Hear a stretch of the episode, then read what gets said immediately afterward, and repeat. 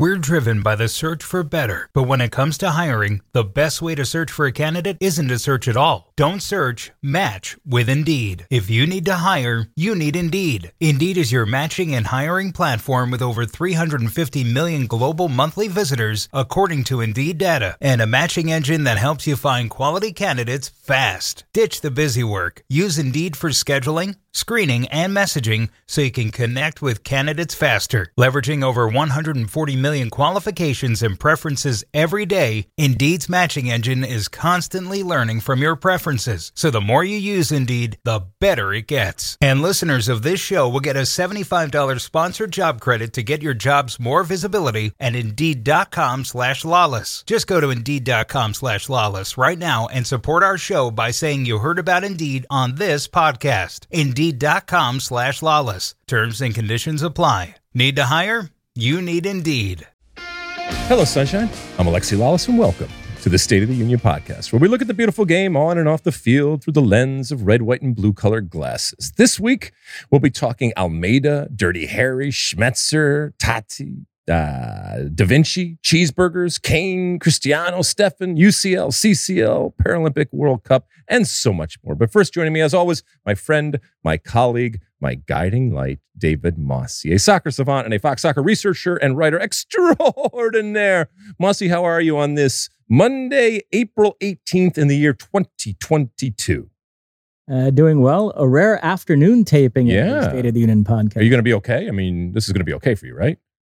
It's an adjustment for sure. It is. It is an adjustment. I have more notes than I usually have, and a little time to wake up and actually prepare for this show. Uh, what uh, what you watch this week, my friend? Well, I had a fun last Thursday night. Ooh. I'm going to make LA Lakers fans very jealous right now because I attended a premiere for the new Magic Johnson Apple TV documentary.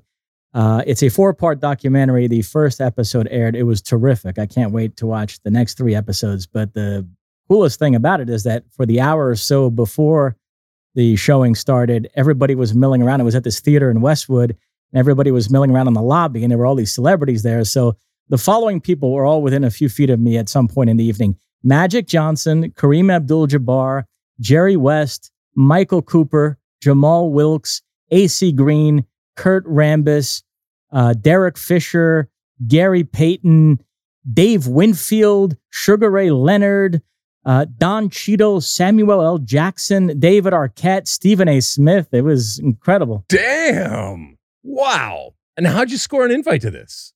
Uh, I went with my buddy uh, Dan Hauptman, who somehow was able to obtain tickets. He, he he's the CEO of a corporate housing firm that works with a lot of sports leagues, so I think he perhaps has some connections that way.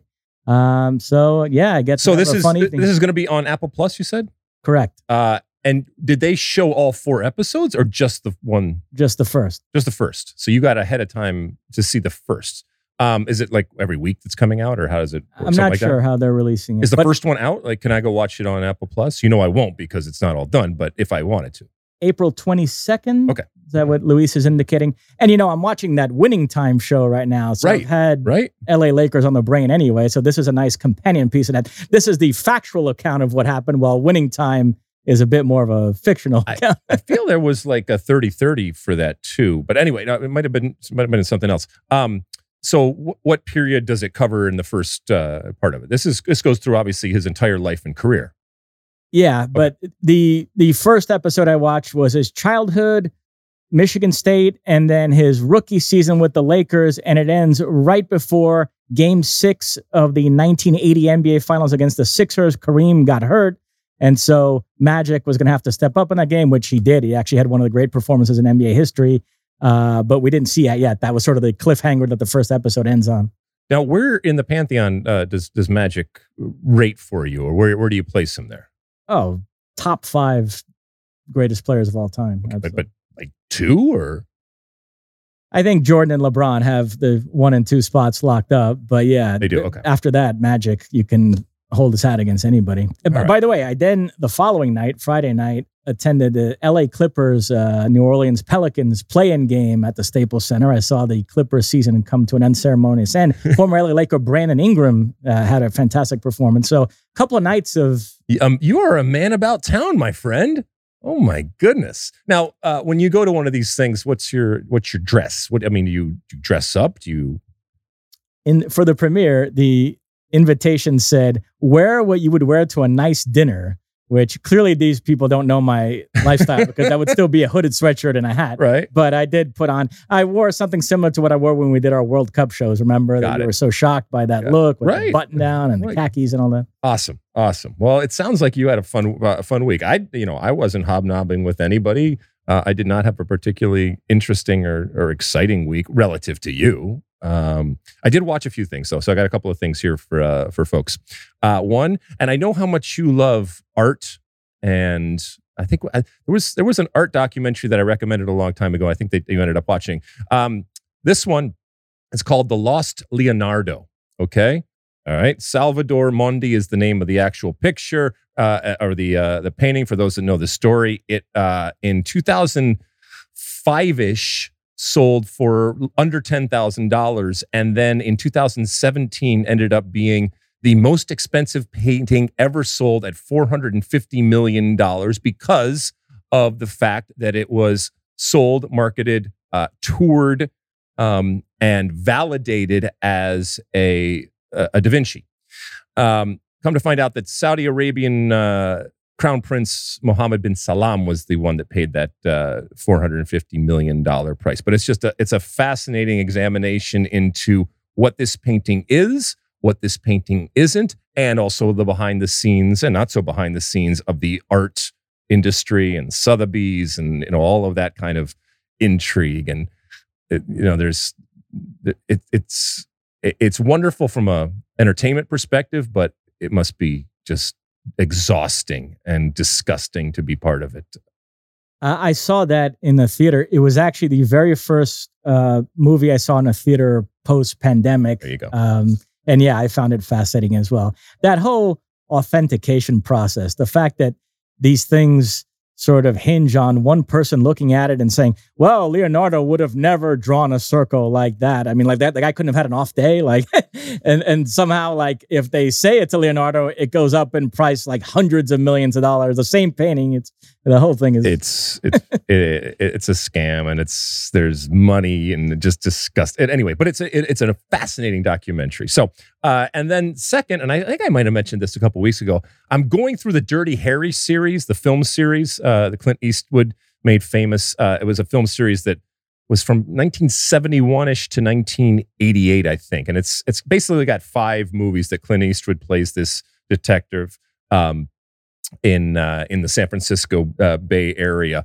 So there's Dirty Harry, Magnum Force, The Enforcer, Sudden Impact, and Deadpool. And so I've I've gone through those. They all are interesting and unique in their own way, but there is a constant in the you know the grittiness, the wonderfully politically incorrect, um, even for the times, uh, way that these were put together, the incredible violence um, and the anti-hero that is uh, Clint Eastwood's character of uh, Dirty Harry. And so I I recommend them. They are, uh, like I said, very gritty and very 70s, even though it went into the uh, into the 80s. And you can see why it was such a draw for people because unapologetically violent um, and disgusting in the in the most beautiful sense. But yeah, they still uh, they still hold up, and hit, and that character, um, well, has, has certainly has had plenty of attention. Uh, and, and Clint Eastwood has so many different characters that he has played, but that character, it is an amazing character that uh, that he played. Um, anything else, Mosse? That's it. All right. Uh, you ready to light this candle? Before we do, though, I want to remind people because I usually do this later on in the show that our uh, State of the Union podcast hotline is 657 549 2297. 657 549 2297. I say that, you know, over the last year, we've gotten some wonderful calls. And, you know, every week we, we, we get some, some of them we can't use. Uh, some of them just aren't up to it or whatever. But um, I wanted to let you know ahead of time that that is the number because usually I kind of bury it later on in the uh, in the show. All right, you ready to light the scandal? Let's do it. All right, where do you want to start? Another busy weekend in MLS. Okay, let's do that. We're going to touch on CCL in a minute, but we're going to start with NYCFC, who now that their CCL campaign is over, they can focus exclusively on MLS, and they promptly hammered Real Salt Lake 6 0. Tati Castellanos with four goals. Thiago Andrade got the other two. I know it's only one game, but this did have the feeling of the champs kind of sending a message that, hey, our slow start was all about CCL. And now we're ready to get down to business as far as MLS is concerned. What I mean, was it really that they were now unburdened with this CCL run that evidently takes such a incredibly uh, emotional and physical toll on a, on a team that they can't even score goals or do anything. I mean, look, it was it was a great win. It was one of those where everything they touched turned to gold.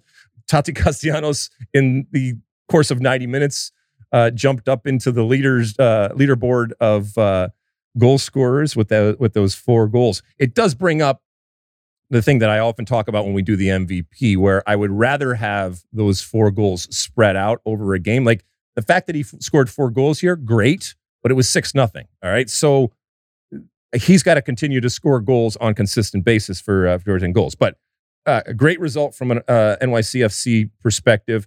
I don't necessarily think this this shows that NYCFC is is back, but I don't. I didn't think that they were necessarily gone anywhere. So, and once again, it was in the confines of uh, Yankee Stadium, which they have grown accustomed to playing at. Uh, but even though they were playing over uh, their champion, uh, their Concacaf Champions League up in Connecticut and over in uh, New Jersey. Um, all right. Anything else about that game? No, but you sort of bristled at this, this notion Yeah. that uh, being involved in CCL will hamper your MLS form. Seattle, the team that advanced in CCL this past week, they lose at home to Inter Miami, heavily rotated squad. And yeah, we talked to Brian Schmetzer before the game, and he too sort of bristles at this suggestion that you can't compete on multiple fronts. But there does seem to be years of empirical evidence now that if you take CCL seriously, there is a trade off there. You're going to get off to a slow start in your MLS campaign. And so Seattle put out the lineup they did, played the way they did. They lose a game at home in Inter Miami that I don't think they would have ever lost had they played all their guys from the start. So to me, there is a trade off there. Uh, I'm not worried about Seattle at all. They'll they'll be wrapped up with CCL in a couple of weeks, and then they'll turn their attention exclusively to MLS. And there's still plenty of time for them to take off. And I have no doubt they'll be one of, if not the favorite to win MLS Cup going into the playoffs. But I, I I know Brian Schmetzer doesn't agree with this premise, but I do think they essentially had to make a choice here, and so they they chose to go all in on CCL, and uh, I mean that's the price you pay. I, I guess. And look to your point, we did we talked with Brian Schmetzer, and he he said this is what we're going to do. And what did they do? They made ten changes. Now, keep in mind, their CCL final home and away doesn't start for another what ten days, uh, and the home game that they're going to play is up for another eighteen games, eh, eighteen days or something like that. So th- they they have plenty of time. So the thinking with this massive change in terms of the lineup against Inter Miami, that it, it makes me scratch my head and it rubs me a little wrong that that that was the decision. And and to your point, Brian Schmetzer made came out and was. Uh, by the way, I love Brian Schmetzer. Talking to him is a joy because he says what's on his mind. Uh, he's very very clear and he gives us plenty of content. But he made a point of saying there's no excuses for this team when we talk about Seattle. We are fighting on multiple fronts, but there's no excuses. You guys are professionals. You get do your job. But then he went out and he played, as I said, 10 changes and what amounted to an absolute B team when it comes to Seattle. And I said on air, and I will repeat it, I thought that he cheated us in that moment. I thought that Seattle cheated us. When I say us, I mean we were broadcasting on a Saturday night on national television, broadcasting Seattle Inter Miami. And Seattle decided in that moment not to give us, not, not just to give us a, um, a less than 100% Seattle team, a completely different team.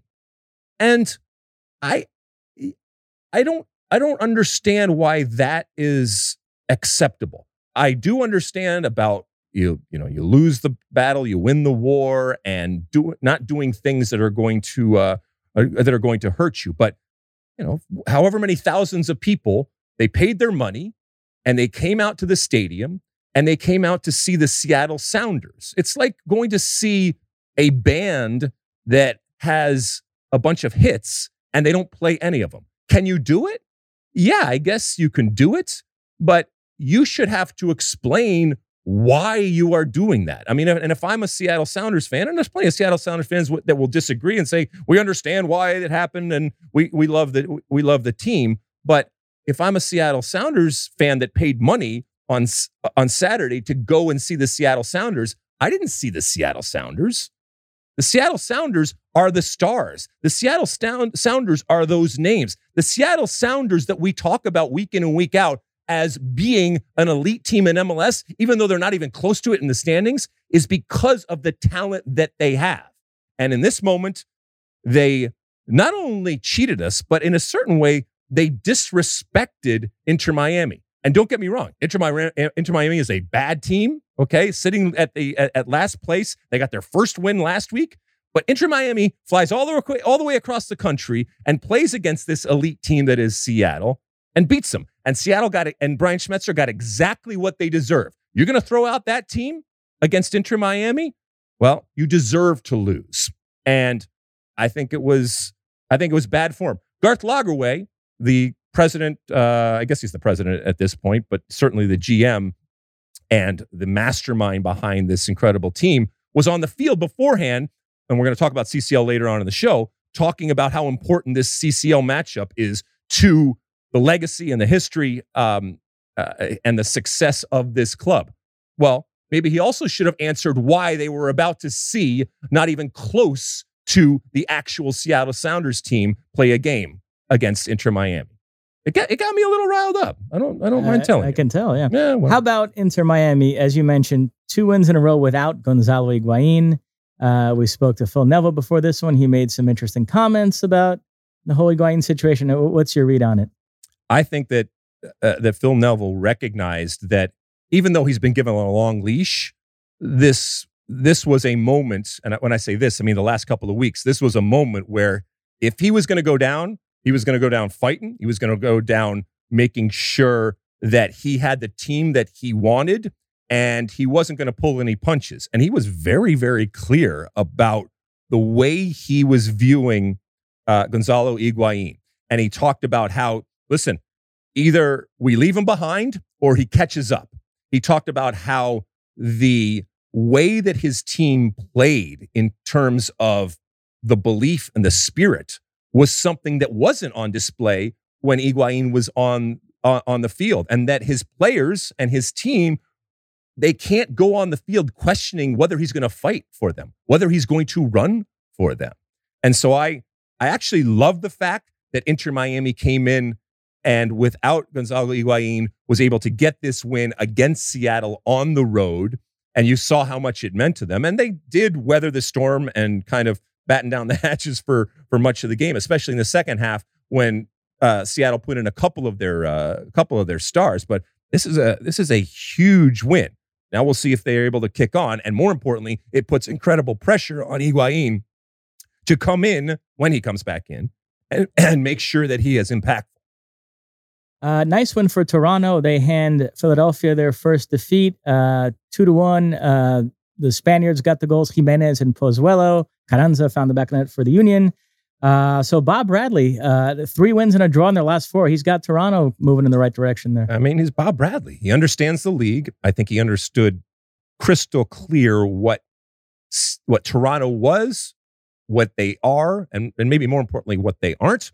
And we no longer have any undefeated teams in Major League Soccer. This league that is built on manufactured parity plays out again, where Philadelphia goes in there and Toronto gets a win. So big win for Toronto. Bob Bradley seems to have them heading uh, heading in the right direction. And Philadelphia still is going to be very, very good. And they were actually up 1-0, and Toronto came back and won 2 to 1. So big result. A crazy game between DC United and Austin. Nuts. Nuts. An eventful day for Ola Kamara. He scores twice in the first half, but then gets himself sent off. So DC had to play the whole second half down a man. Uh, they seem to be in pretty good shape. They got to the 80th minute, still up 2 0, but then a barrage of late Austin goals. Uh, they take it 3 to 2. Uh, they're off to a terrific start. Uh, what a crazy game, huh? Nuts. Uh, and, you know, hats off to Josh Wolff and Austin. And, and again, this is all early days, but this is all we have to go on right now. And Austin sitting in second place in the West at 14 points. And I think if they look back at this DC game, uh, it doesn't matter how how good you are, you're going to need moments where the soccer gods smile smile upon you, and they did. Having said that, you know, I think that that this DC team has to really look at themselves and and recognize that this was one that got away. Was it easy? No, and especially after the red card, but it was still there for the taking, and ultimately they didn't have enough at the end. But uh, big, yeah, big win for Austin.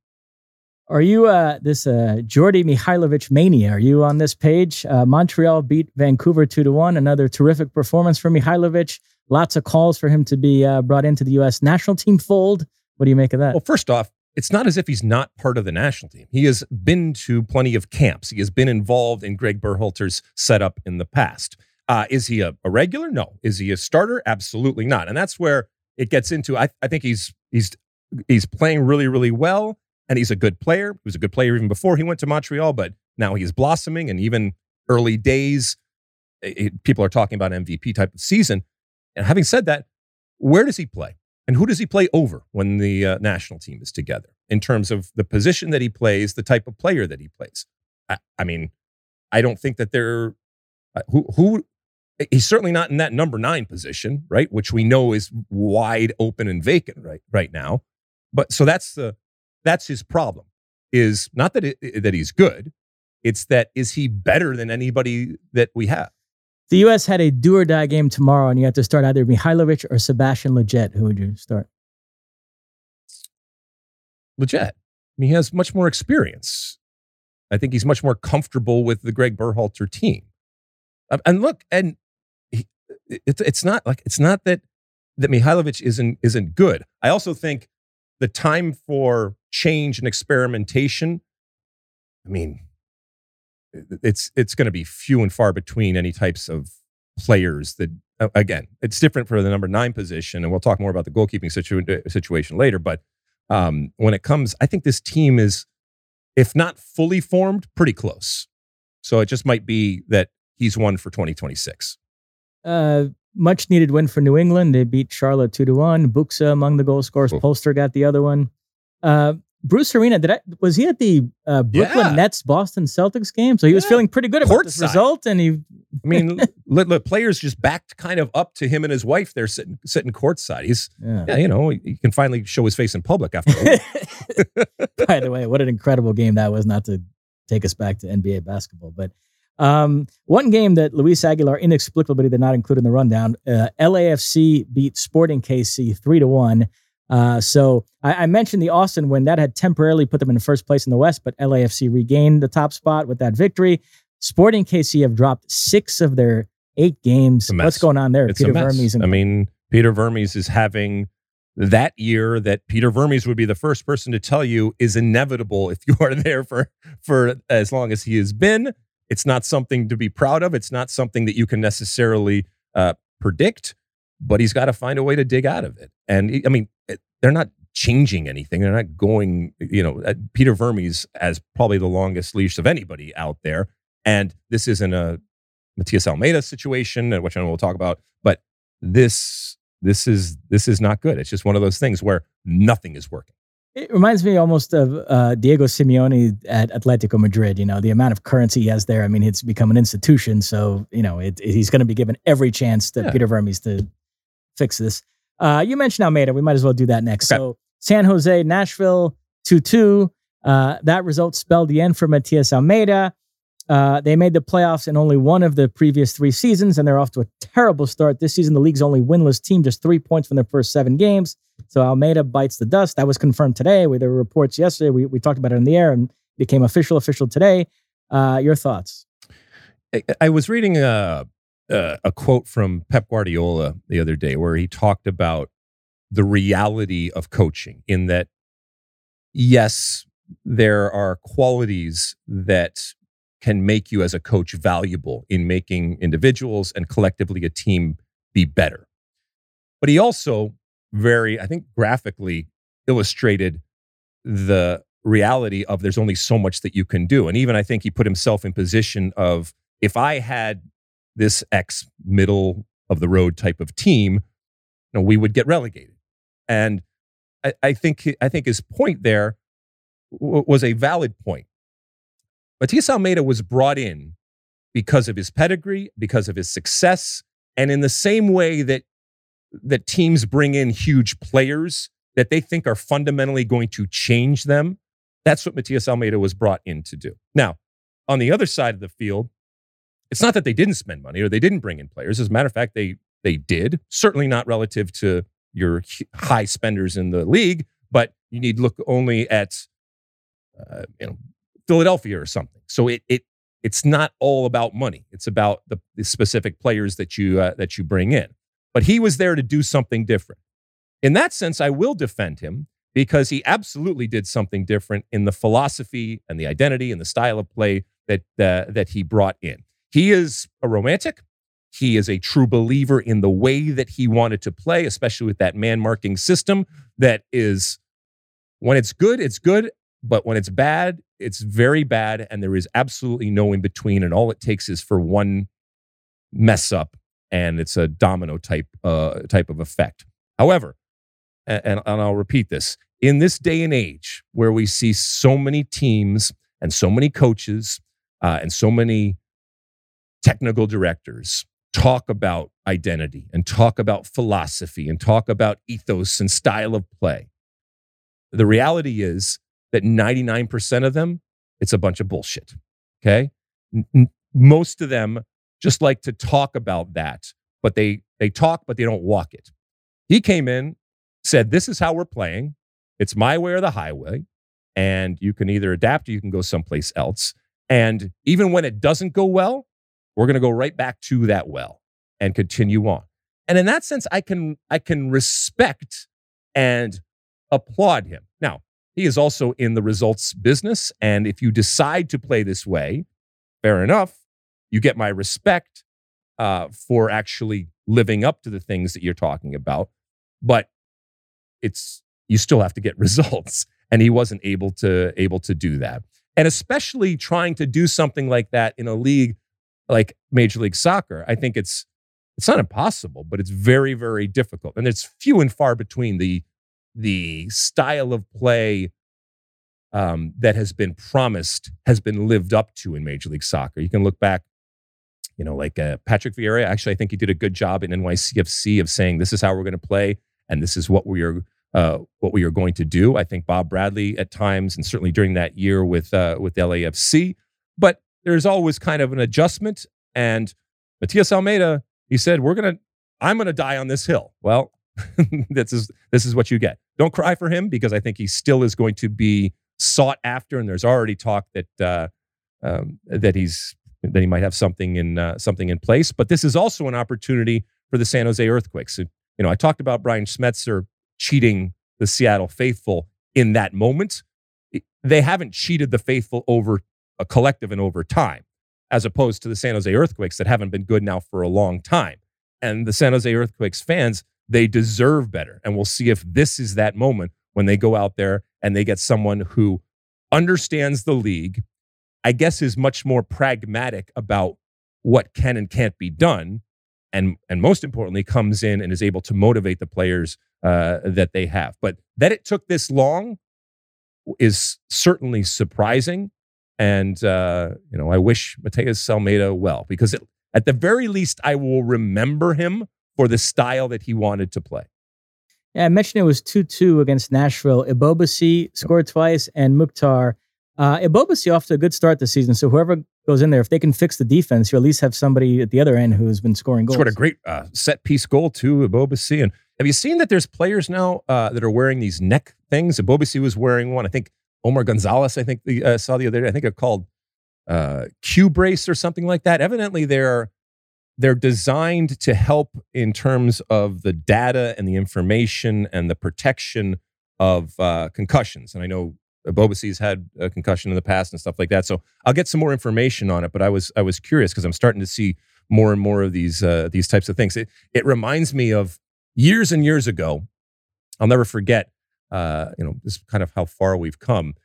there was a moment when we were kick- I was playing with the Galaxy at the time, and we, our first game was in Columbus to start off whatever season it was, and uh, a company called Full90, which makes the headgear, which are those padded headgear things that you have, had come to me and asked me to wear headgear, um, their Full90 headgear in the game. And I was told by the league that I would be fined if I went out there and wore it. We've come a long way now. Um, and, and listen, this isn't a shot at the league. It's just that's that was the reality of the situation. They didn't know what this was. They were worried about it um, from a other relationships and partnership standpoints uh, what they had uh, that they had in place.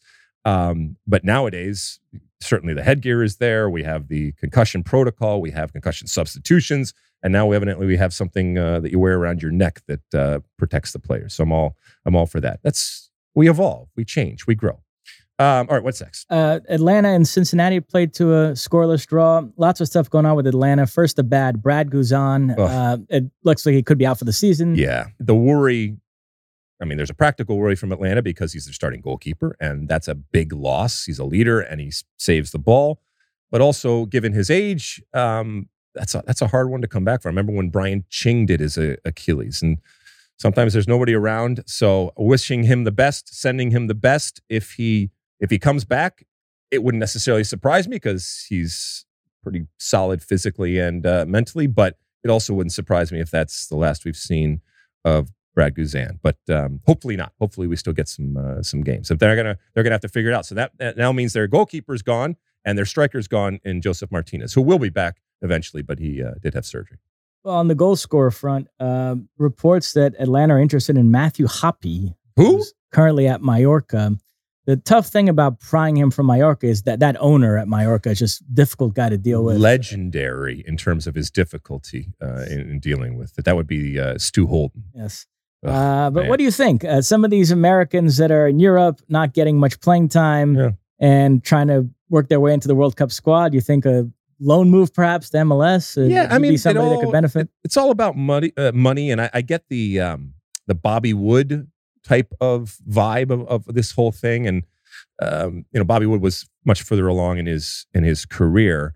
You know, Matthew Hoppe obviously came on our radar, had a had a big moment in the Bundesliga where he was scoring some goals. It was a was a very specific and limited moment. Uh, and then with the national team in the Gold Cup, if I'm not mistaken, last summer, really kind of came to the fore. And people not only liked the fact that he took people on and was a, a good player, but also his his attitude. Uh, there was a real Clint, Den- Clint Dempsey-esque type type of uh, attitude there that appealed to a lot of people, including myself and others. Um, as as far as him coming to Atlanta, if I was Atlanta, this wouldn't fill me with hope or excitement. The Matthew Hoppe possibility, um, because in particular Atlanta, which has made their name, if you will, off of kind of big money signings uh, looking at players that, while we might not know their name, they are headed in the right direction and paying millions of dollars, especially down in South America, uh, for players that they hope to uh, that they hope to move to move on. So this this does not excite me in the in the least. It may or may not happen. I don't know who owns his rights at this point right now, and that's always a consideration here. But if this is Atlanta's big signing going forward, then okay, doesn't move the needle it you. doesn't move the needle for me. But Matthew Hoppe would be a good sell. And, and it comes down to money. So what is Stu Holden going to ask for when it comes to either a loan, whatever that would be, or if there's an actual sale? Well, Stu needs money to fix his car. So there we he go. might drive a hard bargain. Oh my God. You, you can't do inside jokes on uh, on a podcast here. Our, our friend Stu Holden had a, had a rough, uh, rough weekend on our MLS coverage. He drove in to the uh, the parking garage here at Fox on our lot. And when I say he drove into the parking garage, he literally drove into the parking garage. He had one of those racks on his uh, the top of his car, and he, shall we say, misjudged the calculation, and then uh, incredible uh, amounts of uh, uh, of entertainment ensued from there. So he's okay. His car's okay. Eh, maybe not so the uh, the rack on his on his car, but it, it provided us with plenty of laughter in the moment. Uh, a couple of news items. Uh, the Timbers and the Thorns are going to take the field together for a charity match uh, at Providence Park, mm-hmm. which is aimed at raising money for UNICEF's response to the crisis in Ukraine. That's uh, April 27th. Uh, so nice It's little. great. It's uh, it's wonderful. And I've talked about this before. The the uh, the intersection and the the bringing together of the men's and the women's game. And you know, we've talked so much about what the men's game is, what the women's game is, what what it isn't, what it should be, all of that kind of stuff. So I think this is going to be, and in particular up there in Portland, where the Thorns and the Timbers are are are so much a part of that bigger soccer culture there. I think this is going to be really fun to see. Obviously, it's for for a good cause, but I think it's really really fun to see. And I, I you know, for example, if the U.S. Women's National Team and the U.S. Men's National Team did something like this, I think it'd be really interesting to watch. Also, whatever the rules end up being and the strategy behind it. We've talked about this before about a co-ed type of national team, and in this case, a co-ed type of, uh, of of club team, where you would use, for example, would you want uh, would you want your women's team uh, or would you want your team to have a woman in goal? Would you use it as a striker? You know where and this, the strategy that's involved. So that'll be fun to see for a number of different reasons. Uh, and then uh, this is interesting. Uh, we've talked about all these MLS League MX collaborations. There's going to be another one here. It's going to be called the Leagues Cup Showcase. Mm. Uh, we're going to have a doubleheader August 3rd at SoFi Stadium. First, the Galaxy are going to play Chivas, which is Chicharito against his former team. And then LAFC will face Club America, which is a rematch of that ill tempered CCL semifinal in 2020. Uh, and I guess this is supposed to be sort of a launching pad for another edition of the Leagues Cup coming up. So uh, those those games will be fun. Huh? Yeah, the Leagues Cup will get uh, get pushed back, and this will be. And why is this important? Well, I mean, first off, from an LA perspective, it's it's scrumptious um, for the teams that are involved, for the players that are involved, and for the location. And keep in mind that SoFi is in the running as one of the potential uh, hosts for uh, as a World Cup venue for 2026. Although it, like others, has some some concerns when it comes to the width of the field. And so I'm I'm curious to see whether that will be addressed in in these games or they're just going to play with it the way it is. Uh, I will make my first visit to SoFi next month for a Paul McCartney concert. Very excited. Really? Yes. Is are- there specific songs that you want to see Paul McCartney play when you go and see Paul McCartney? I mean, obviously there's some Beatles songs that you want him to play, but he's got it also an incredible catalog from a solo perspective too.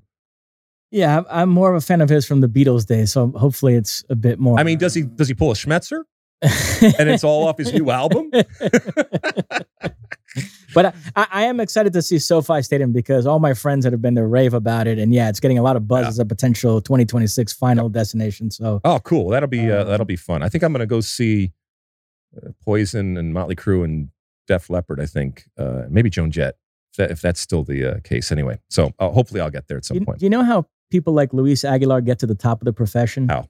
It's from moments like this. What a segue from this Leagues Cup showcase into the CCL final. He, he planned it out perfectly. Seamless. So we have for the fifth time MLS versus League MX in the CCL final. It will be Pumas against Seattle. Uh, just to harken back to the semis, uh, we both got this wrong. We thought it would be Cruz Azul, but Pumas went to the Azteca and were able to grind out a nil-nil. They had won the first leg that was a 2-1 grind. That was a grind. you know, I say they they were able to grind out a nil nil. Uh, they scored a goal in the first half of this game. I've seen 20 replays, and I still don't think it was offside, but it got chalked off. So it, it shouldn't have been as much drama in the end as it as it was. And then uh, Seattle uh, went to Red Bull Arena, and the second leg finished 1 1. They had won the first leg 3 1, so they take it 4 2 in aggregate. Uh, here's what I would say about that. Uh, Seattle, they were absolutely brilliant in that first leg. They frankly should have won by more than the three to one.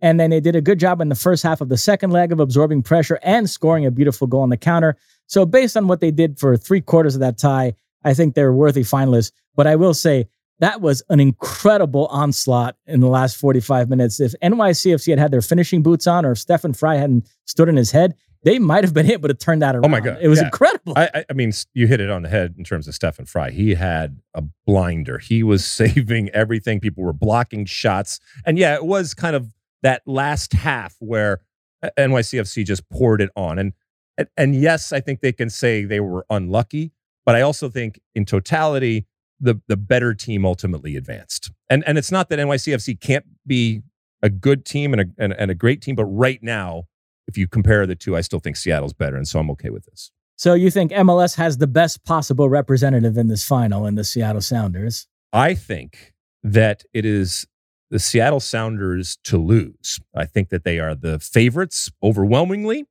I think that they have, Seattle has more talent. I think they have more experience. I think they have more depth. Uh, they are uh, given the advantage of playing away in the first game and home in the second game, and that is an advantage. And they have already played Mexican opposition in this tournament and beaten them in a in two game series.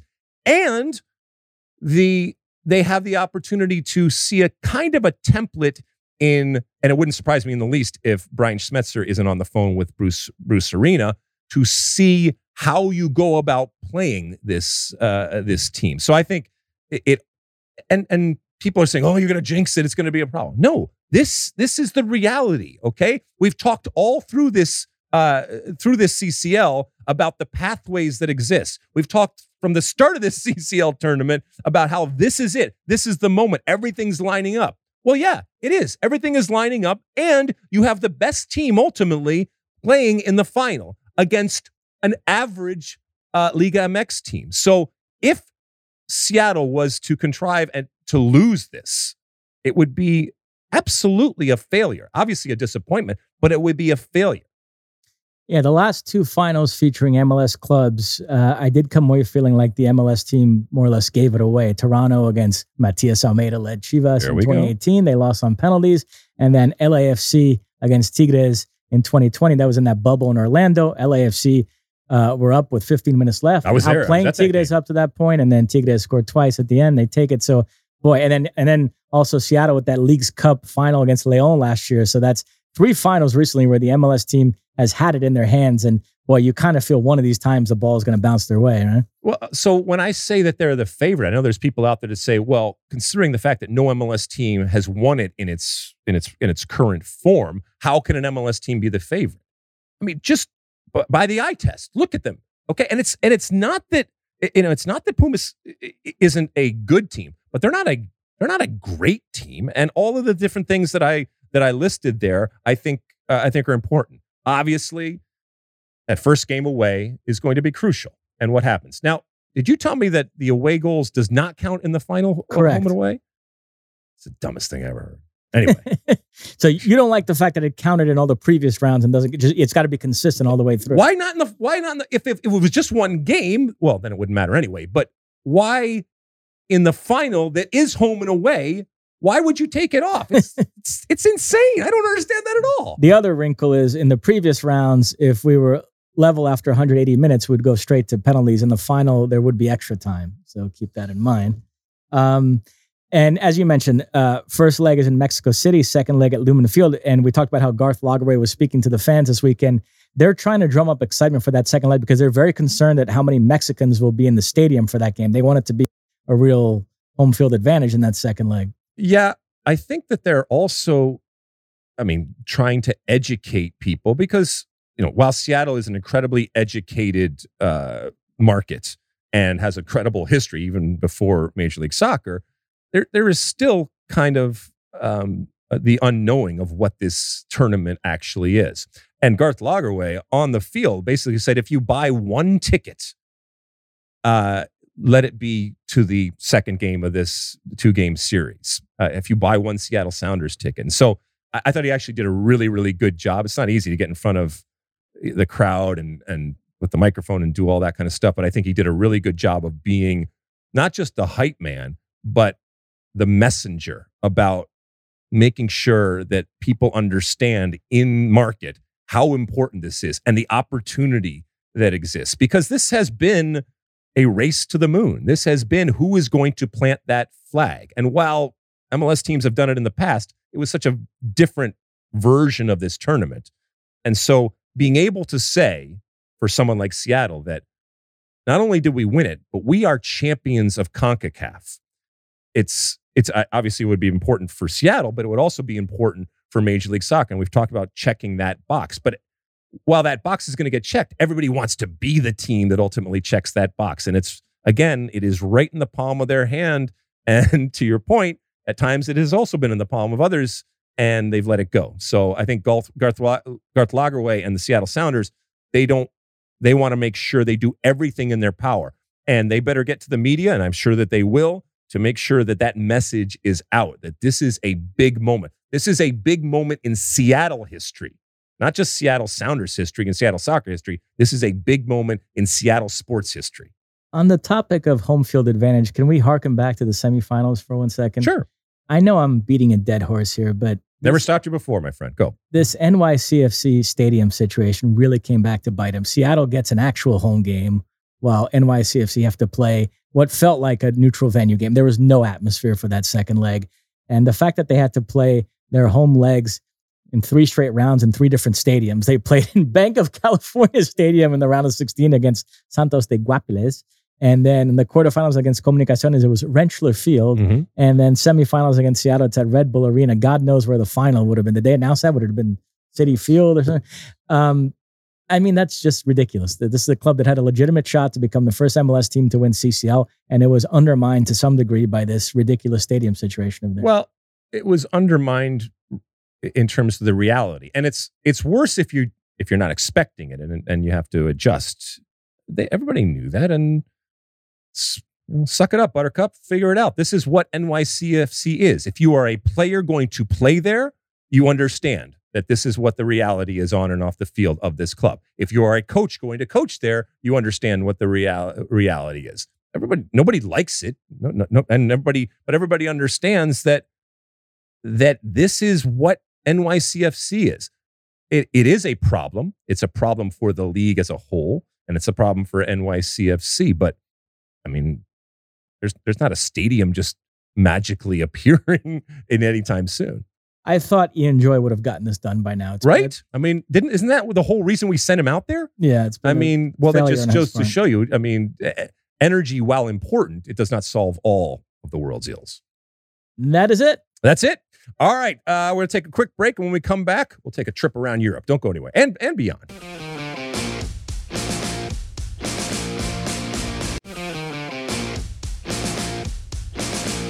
All right, we're back, and it's time for our look around uh, Europe. Uh, Mossy, where do you want to start? Over there in the uh, the old Premier League.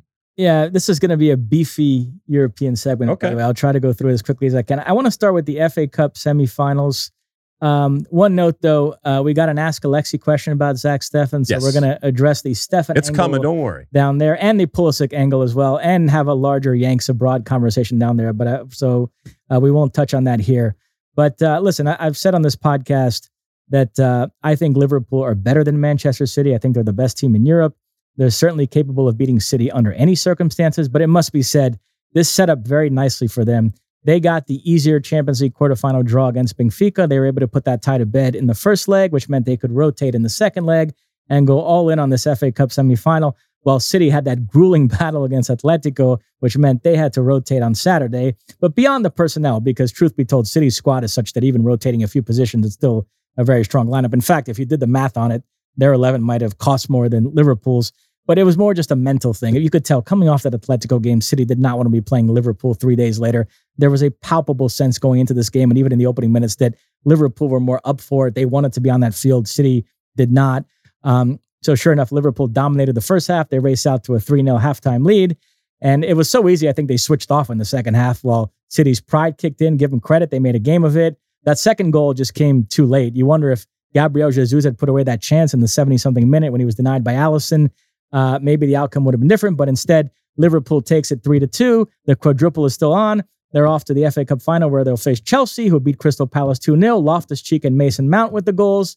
Uh, for Chelsea, it's their third straight FA Cup final. They've lost the previous two. And this is a rematch of that crazy League Cup final a few weeks ago between these two sides. So, any non Steffen, non Pulisic FA Cup semifinal. Oh, so first off, when people talk about the quadruple, uh, just go through it again. Uh, it would be uh, Champions League, FA Cup, um, the league. I mean, uh, the league, the league, uh, but Champions League, Premier League, FA Cup, and League Cup, which they've already won. Right. They beat Chelsea on penalties in the final when Kepa skied that penalty. Right. Remember that crazy? Okay.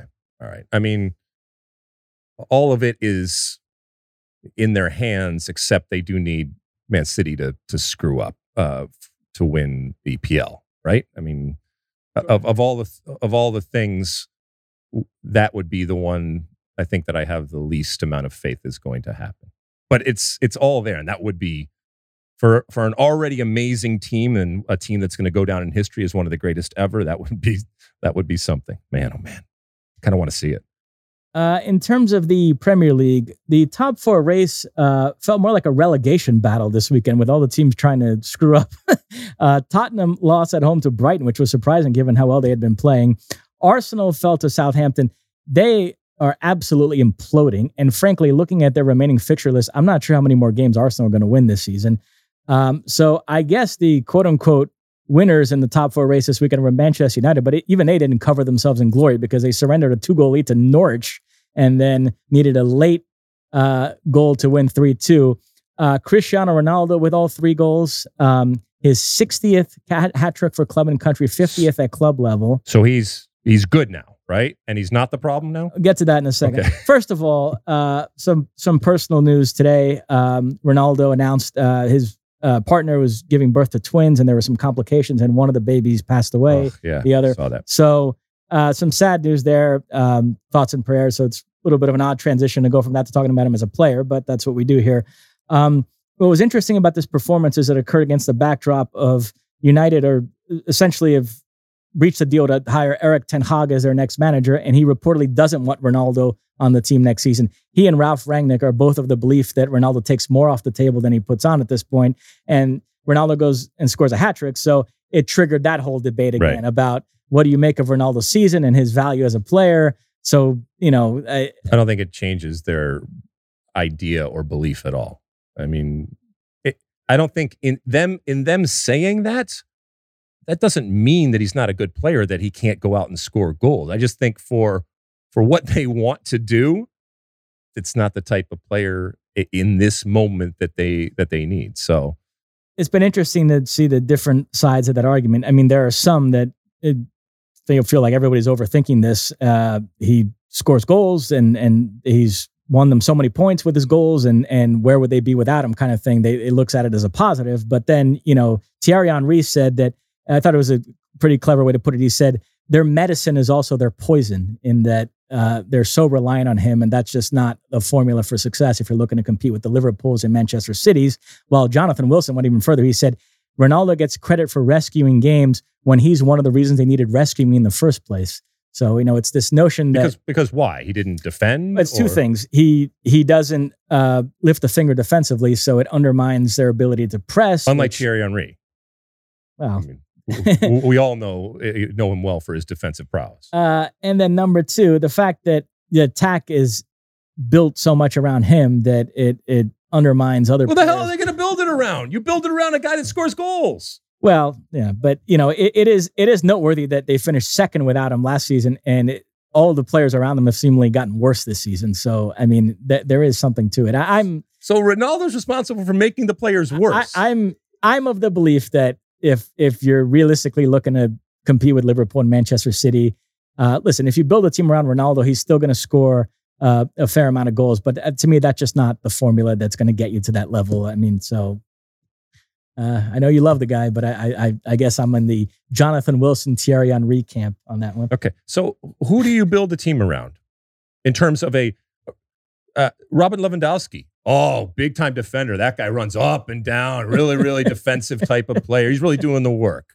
Come on, man. If you build play, eh, eh, you this is one of the greatest players ever. Okay, he scores goals. He's not there to defend, and it's not as if he's just off picking his nose in the corner during uh, during games. So I, uh, but but again, that doesn't mean that I don't necessarily completely understand and agree where the coaching staff, either Ralf Rangnick or uh, what's his name is coming in? Uh, Erik Ten Hag. Erik Ten Hagen is completely. I but I would I would rather say I just don't want to deal with it. I don't want to deal with that type of player in a rebuild and a new type of thing that I'm that I'm doing. At least that would be honest. But anyway, I digress. Uh, in Spain this weekend, La Liga is now the league in Europe that does VAR the worst. Um, the Sevilla Real Madrid game was a refereeing apocalypse. Um, Camavinga should have been sent off in the first half. Vinicius had a goal wrongly disallowed, tons of other bad calls. But amidst all that madness, there was a great game.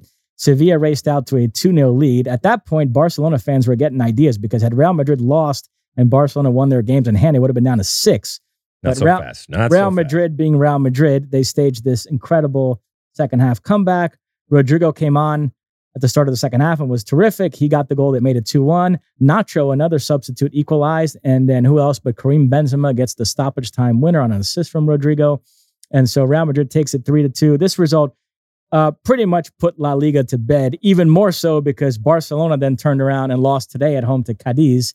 So, I mean, it is over. We can talk about Real Madrid clinching here within the next couple of rounds. So oh, I want to make sure because I have to keep track of who's good and who's bad. Javi, good or bad? He's still good or Still good, but Okay, still good. Well, and we're going to talk about Europa League. Uh, Okay. yeah, some of Okay. this feel good. all right? Barcelona has, has gotten really undermined the last uh, few okay. days. All right. Um, what, what, what, before, but before you move on, why does La Liga get VAR bad? They just they're just making the wrong calls, I've according always- to you. I've always found the officiating to be atrocious in that league. So now they're adding VAR to it. You're just adding more incompetent people to the mix. So it just You don't like. Spaniards, is what you're saying? You just I, do I don't like Spanish Spaniards. officials. Okay, seriously. Um, it- on the on that topic, Atletico Madrid beat Espanyol two one. Atletico Madrid were winning this game one 0 in the second half, and they had a midfielder Kondogbia, sent off. Maybe the worst refereeing decision I've ever seen in my life. um, and so they had to play with ten men. They surrendered an equalizer, and then they got a stoppage time winner on a penalty, and that was kind of a dodgy handball decision. So, like I said, Spain this weekend with the officiating was an absolute. You were not having Mess. any of it. huh? Okay. All right. Uh, in uh, Italy, we know there's this three-way race for the Serie A title between Milan, Inter, and Napoli. Milan and Inter both won uh, this weekend. Milan beat Genoa. Inter beat Spezia. Shout out to the Spezia player who subbed on in the second half and then had to get subbed out minutes later because he couldn't remove his earring. Um, Napoli. Uh, hey, who hasn't been there? Yes. um, there, there's a funny quote. I uh, there was a college football player years ago who uh, they they got rid of a coach who was a disciplinarian and brought in a guy who was more of a players coach, and he was asked about it, and he said, "Yeah, this guy treats us like men. He lets us wear earrings." Oh, man. Um, I had so much jewelry. Uh, Napoli played today against Roma. Uh, they had a 1 0 lead late thanks to a goal by Toronto FC bound Lorenzo Insigne, but then they surrendered a stoppage time equalizer to Stephan El Shaarawy, an absolute killer. So, Napoli, of those three teams, Napoli is the one that blinks this weekend. They fall off the pace a little bit, um, but the race rolls on. Um, PSG closing out. Hold on, the- before Yep. we go, uh, just uh, a uh, a rest in peace and condolences. Uh, you, you mentioned Napoli, and it just it, it triggered uh, Freddy Rincon, who passed away uh, a couple of days ago. Colombian, uh, former Colombian international, got in a car accident, and uh, I think he was 53 years old. So, I mean, the the scenes in Colombia. From the hospital where he was, and then they brought him into the stadium and anything like that. I remember playing against him, obviously with Colombia and in, the World Cup, but also when he was with Napoli in um, in in Serie A. Absolutely. Uh, I know I, I meant to bring that up somewhere here. I couldn't find the right, but I'm, I'm glad you. Yeah, no, that was terrible news. Yeah, man, that that uh, '94 Colombia team. Uh, it's, uh, They were they just they would come at you in in waves and, And- and Spria over here and Rincon over here and just, and this has been big, big news in Brazil because he played many years for Corinthians and Palmeiras and was a big star in Brazilian football. So yeah, I've been listening to podcasts about his career and reading about you know all the write ups on it. So yeah, very sad news. Um, so uh, in PSG. France, uh, PSG uh, beat Marseille uh, two to one this weekend. Uh, Neymar scored a great goal. Uh, Mbappe also found the back net from the penalty spot. Uh, Neymar letting Mbappe take that penalty was interesting in the context of everything going on with Mbappe. Uh, Marseille felt hard done by the officiating here because that penalty was a bit of a dodgy handball decision as well. And they had uh, a goal wiped out late because of a millimetric offsides call. Um, but PSG take it, so uh, they could clinch uh, the league on title this week. In fact, there's a midweek round in uh, France, and depending on how results go there, they could already clinch that. Uh, and then in Germany, Bar- Bayern are closing in on. Speaking uh, of clinching, right? Uh, yeah, so they beat Their classic car, right? Is that when that's going to happen? they beat Arminia Bielefeld.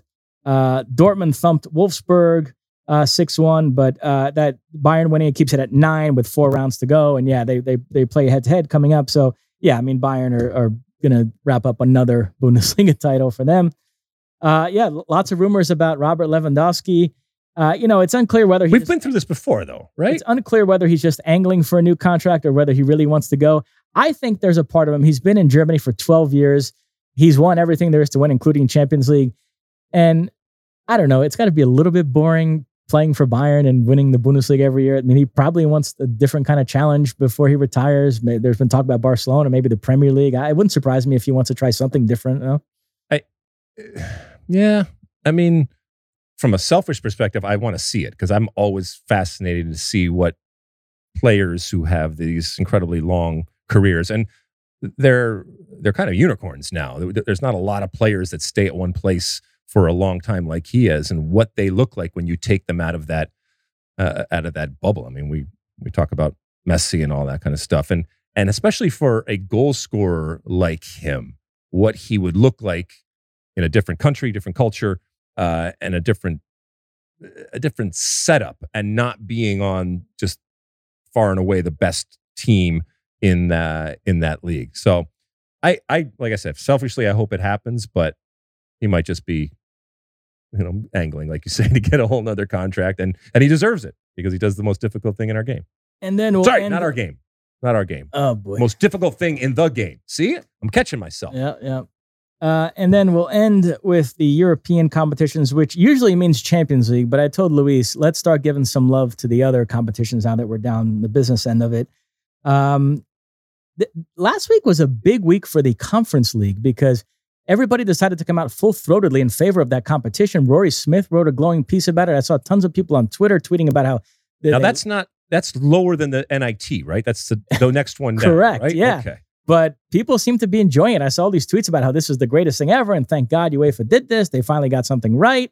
Uh, Um, I don't have get any more hipster? I don't that? have an issue with it. It hasn't added that much enjoyment to my life. Frankly, over the course of the season, it's been tough to keep track. Wait, What's Pa- a Europa League Paolo game? What, what, Marseille has not added any more enjoyment to your life. been tough to keep track. What's a Europa League game and what's a Conference League game? But there is a very tasty Final Four here. Uh, it will be Marseille, who are managed by former Argentina boss Jorge Sampaoli, uh, against Feyenoord, and then Leicester against Roma, which means Jose Mourinho going back to England. Uh, You mean managing against- Slavia Praha didn't make it through? They did not. no. Oh, really? So, but Roma, Leicester's got some No, juice. it does. It, Mourinho against yes. Brendan Rodgers, who was former but, protege. but again, the the reason why this has any juice is because these are big teams. It goes back to the Super League. People want to see big teams. they want to see big names. Oh, what a surprise! What a surprise when we have Leicester and Roma and Feyenoord and Marseille. And by the way, big names. Yeah, I'm, mean, I'm being a little, uh, you know, a little, little kind with the big names there. But again, if it had been Slavia Praha and PAOK that had gone through, would have cared. uh, the Europa League semis, it's uh, West Oh, this Ham, is NIT though. This, this is NIT. Or we're getting into the serious stuff here. Okay, West Ham against Eintracht Frankfurt, and then Leipzig against Rangers.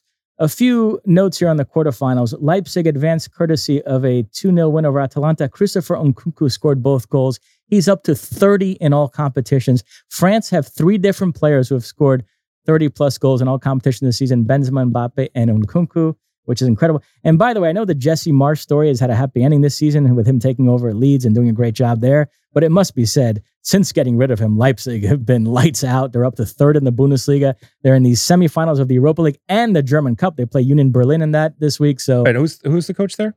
uh, Domenico Tedesco. Tedesco. You know what he should do?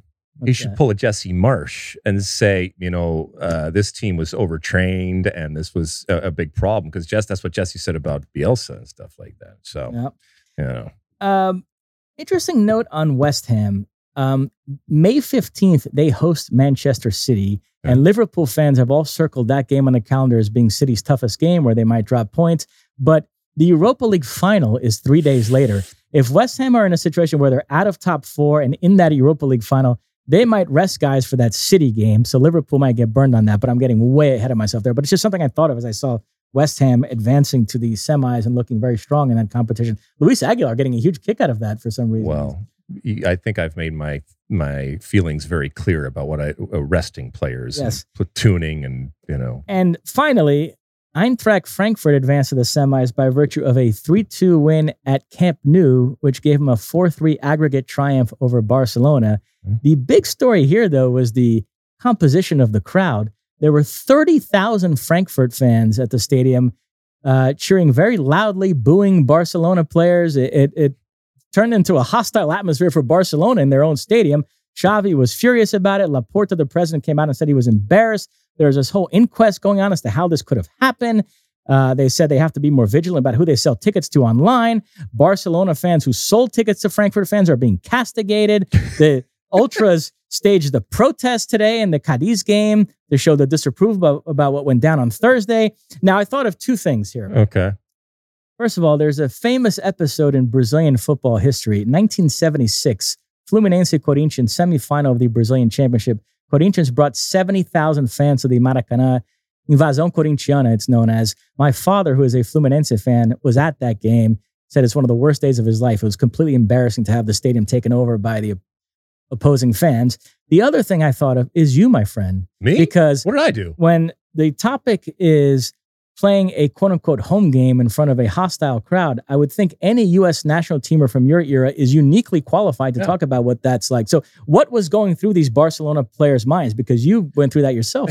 well, the difference is we had nothing really to compare it to. so the compare and contrast with, well, it's usually everybody's cheering for us and we're the best things in sliced bread and they're all behind us and, and stuff like that. Um, you there is a sense of not just frustration, but anger as to how this could happen or why this is happening. In our case, I mean, the answer was very, very simple is that we were playing against Mexico, let's say, in Los Angeles. All right. And so that this happened in um, in Barcelona, right? Uh, that I think is what is surprising. Um, but you know the the post mortem and the recriminations and all that kind of stuff that may or may not come uh, may or may not come from this. You really have to look inward because ultimately, where do the fans get the tickets? They got the tickets if they were sold to Barcelona, quote unquote, Barcelona fans. That's where the real, I guess, problem will be. But maybe Barcelona is not més que un club. Maybe it's just a club. And maybe their fans aren't really as authentic and real and committed as they purport to be. Maybe they're just good old fashioned American capitalists. Our uh, former producer, Francis Silva, had to be completely embarrassed by that. She's a Barcelona Oh, fan. And jeez, yeah. was- um, all right. Oh, by the way, also the Champions League semifinals are set. Now that we've sifted through those There other two go. competitions. Yes. Uh, you might recall when the quarterfinal draw occurred, I said Bayern had essentially gotten a, a, a buy into the semis. That's how confident I was they were going to beat Villarreal. And yet it is Villarreal, my friend, who are into the final four. Um, Well, obviously Lewandowski didn't play enough defense. Um, uh, man, uh, oh man, on a- callbacks on this show are just they're they're constant. They just keep coming to me. on a serious note, Okay. Julian Nagelsmann's come out and said he's gotten hundreds of death threats, which, come on, people. I mean, That's, that's, authentic soccer, right? That's that's, that's real ridiculous in any true fandom, right? That's ridiculous in any context, but particularly a Bayern fan. How spoiled can you be? You've won a gazillion trophies, Champions League. title. You can't have one bad day, and oh my God, we, right. I mean, if you're going to write a death threat, at least be uh, of a team that is long suffering. Exactly. Understood. Completely understand, my friend. um, So uh, Villarreal advanced, which by the way means Unai Emery, a year after winning the Europa League, now into the Champions League semis. People can't figure out whether to make fun of PSG or Arsenal about that because he was unceremoniously fired from both those clubs. So, um, but here he is, yeah. And he's good now. he's terrific. Yes. Um, and they will face Liverpool, who I mentioned earlier when we are talking about the FA Cup semis. Uh, Liverpool had beaten Benfica 3 1 in Lisbon, so they rotated for this second leg, got out to a 3 1 lead at Anfield. By the way, Benfica got it to 3 3 and had a chance to make it 4 3. Alisson made a That miraculous was save. nuts, huh? If that goes in, it would have made for a nervy last few minutes there, but it, nevertheless, uh, Liverpool move on. I'm not going to disrespect Villarreal again, I but will. but certainly Liverpool the favorites. I mean, Real. Manchester City, Real Madrid, Liverpool, and Villarreal. One of these kids is not like the other. Let's be honest. Yes. Okay. And, you know, we keep saying, all right, this is where it ends. Well, we, we just talked about how good Liverpool is. So they again got a nice little draw here, despite what, what Villarreal has done. And they won't take them lightly, but this is also Liverpool. And at some point, that fairy tale type of run has to run into reality. uh, other side of the bracket, Manchester City advanced, um, got past Atletico Madrid. They brought a 1 0 first leg lead to Spain.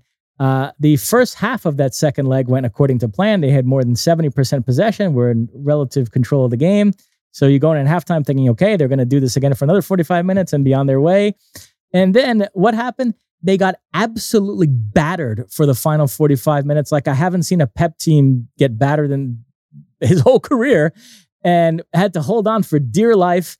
Um, which you know th- this uh, tie was played against the backdrop of this whole debate over The the, narrative. Yeah, Simeone. and so after the first leg in which Simeone had parked the bus, uh, Pep made some comments which he swears weren't meant to be disrespectful, but the Spanish media took it to be him dissing Atletico, and Simeone took it to be him dissing Atletico and used it as bulletin board material for the second leg. So uh, the Spanish media derived a lot of pre- uh, pleasure from City having to play the way they did those last 45 minutes to get out of there. You know, you're supposed to be the romantic and, you know, you you you had to resort to, you know, the same kind of tactics that loved it. Atletico Madrid would and that's it. So, I, mean, the last 10 minutes of this game it was like a Libertadores match broke out. You know, Atletico Atletico Madrid are like a Libertadores team playing in the Champions League. What did you make of all that craziness with Phil Foden and the red cards and Uh, the pushing and shoving? You know, Well, I mean the the the beautiful dark arts on display, and I mean Phil Foden's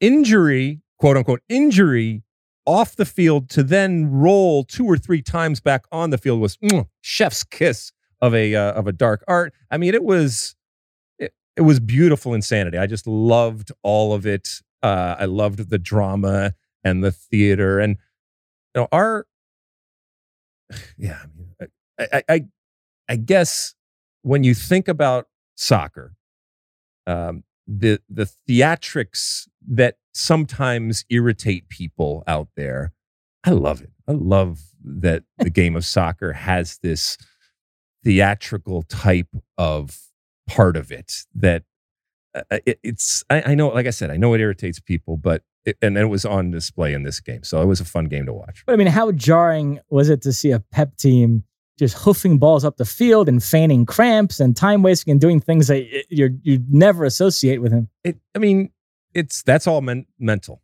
because it's it's not as if this isn't a good team. It's not as if it, uh, this team, but there there's there is something that that clicks in a player's mind and then in a team's mind that what we want to do we can't do for whatever reason, and so we need to just do whatever it is in order to stay alive in the in the moment. And even the best teams at a certain point are able to do it. And I, I guess I don't know if this vindicates uh, Simeone for people, but at least it shows that he's not completely dogmatic and that there is another side. We don't see it as uh, uh, enough or or often, but there is the ability to do something different. And I, so I think that he uh, even you you lost, but in a certain sense you won. And then finally, uh, what can we say about Real Madrid that hasn't already been said? Uh, so uh, they brought a 3 1 first leg lead into the return leg at the Bernabeu against Chelsea. Uh, Chelsea absolutely worked them over for 70 plus minutes. They race out to a 3 0 lead, take the advantage on the aggregate. You feel like Real Madrid are dead to rights. And then Luka Modric pulls out an incredible pass. Uh, Rodrygo finishes it. 3 1. That gets him to extra time. And then Real Madrid come alive in extra time. Who else but Karim Benzema scores off a lovely cross by Vinicius. and so 3 2, Real Madrid move on. Uh, I mean, I don't know where to begin with this game. There was so much to talk about. Well, I mean, the Luka Modric situation uh, in in the we all know that he's one of the great players of the game and will go down as one of the great players of the game. And in that game, we saw different moments. Now, you want to talk about someone who does play both ways and will never be looked at in the way that a Ralf Rangnick looks at Cristiano. It's a Luka Modric. And at one point, if you watch this game, he is literally playing center back and stopping the counter because they were always teetering through the game. And to and to your point, they they should have lost this game. But they were playing on the edge, and Luka Modric at one point is the last guy back, and he's making game-saving plays. And then on the other side of the ball, it's one of the great passes in the game's history. And he saw it, he had the technical ability to do it, and the, the timing and the arc and he puts it on a platter. And if it, if it needed solidifying, it solidified his stature and status as one of the great players ever to play. Can I put my Brazil hat on here for sure, one second? I agree with you. The most more impressive part of that goal was the pass. It's an all timer by Luka Modric, but also a very good finish by Rodrygo. And it was almost like you know people felt like if they praised the finish too much, it would detract from the pass. They had to make it seem like he served it up on a silver platter for him. Yes, it was a great pass, but Rodrygo still had a lot to do on that play. And and for a, a substitute just coming on his first touch to snatch the ball out of the air like that and put it away in that situation. I, I was going to give you love anyway because I thought Vinny was the best player on the field. I thought that I thought he was really really good. And and, and Rodrygo, who who, by the way, is that quote unquote other Brazilian who gets overshadowed by Vinicius. Right. He had a great last few days because he scored that goal against Chelsea. And then I mentioned earlier, he came on and had a goal and an assist in their comeback against Sevilla. So he's growing in stature too as well there. So Real Madrid have two young. I mean, even Brazilian even the assist to Benzema in that moment again, just to to to break free, to create that separation, and then to just caress it. It's still a cross, but it's so much more of a a pass cross. It was just pretty. and one note on the officiating in this game. Oh boy. Uh, first off, the Marcos Alonso play, by letter of the law, was the correct decision. But even if you didn't think so and you had an issue with that goal being disallowed, the Rudiger goal came about due to a corner kick that wasn't. The replay clearly showed that should have been a goal kick for Real Madrid. So at worst, those two plays cancel out. So um, I don't want to hear any crying from Tuchel. I know people always like to have a go at Real Madrid and say they win because of the referees, but I didn't think that was the case in in that game. Would you be in favor of I guess you're basically pushing back the line to include reviewing corner kicks. We know how important set pieces are. We know how important corners are, but would you be in favor of that?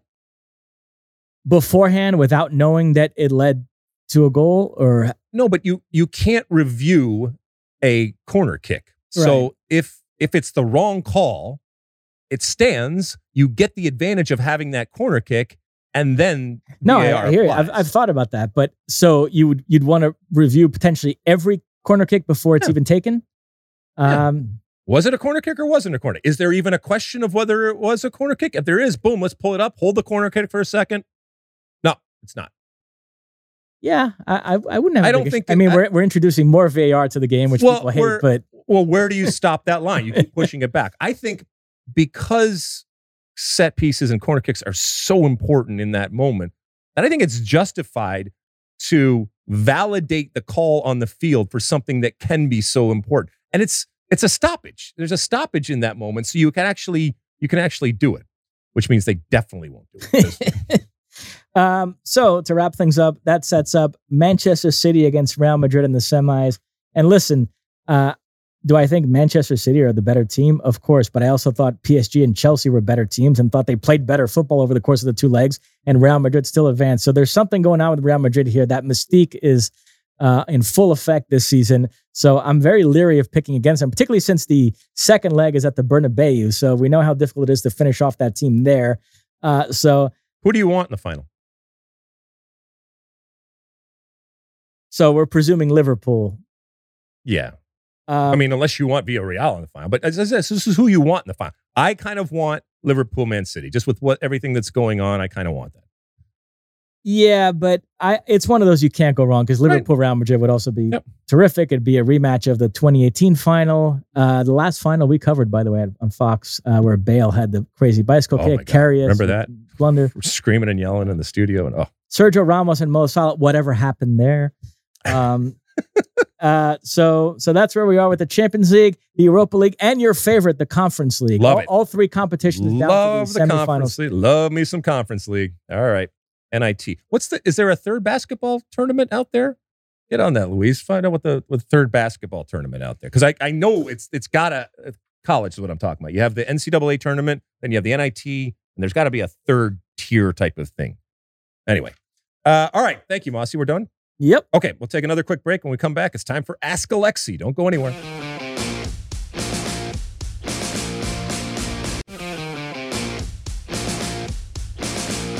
All right, we're back. Evidently, it's called the D2.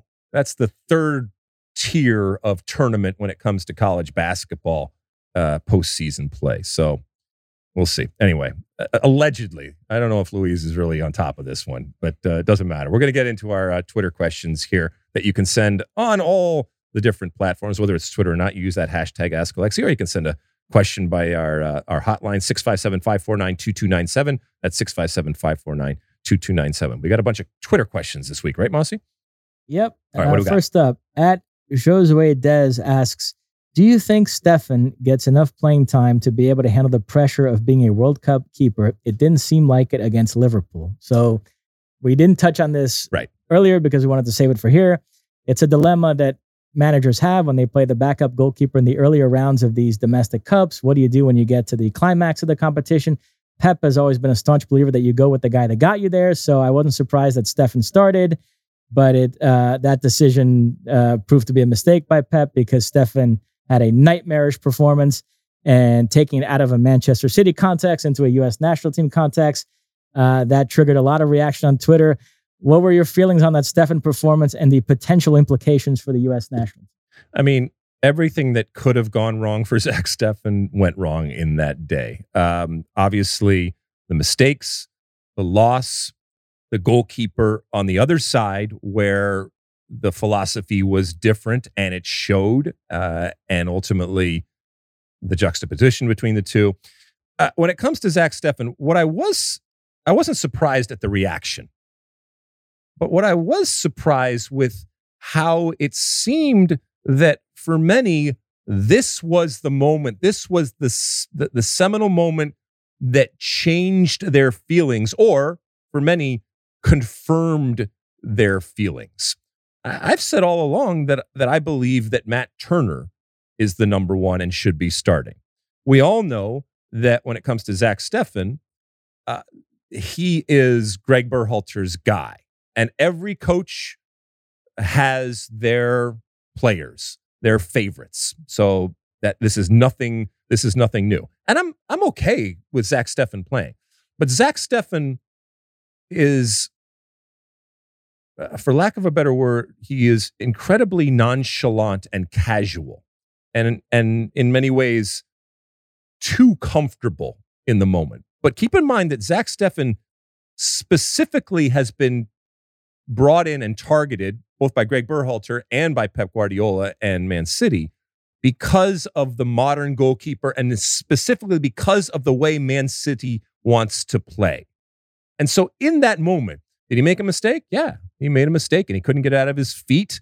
But the reason why he is doing that is because of the way he has been conditioned to play, both for club and for country, even though they are very two, uh, two very different things. Now, did he mess up in that moment with his feet because he's not in a rhythm?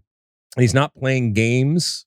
I, I, I don't necessarily think so, but it is a ready made excuse right there in the palm of your hand. In the same way that people are looking at Harry Kane and saying Spurs lost because he went to Augusta and watched golf on a private jet and then came back. Is it because he went to Augusta? No. Is it, or it could be, it, it could not be. But if that excuse is there and you don't win on the weekend, there it is. It's right on a platter for you. In the same way that for, for Zack Steffen, he could have been playing every single game and still made that uh, made made that error. But he isn't playing every single game, and so therefore it's on a platter in front of uh, in front of people.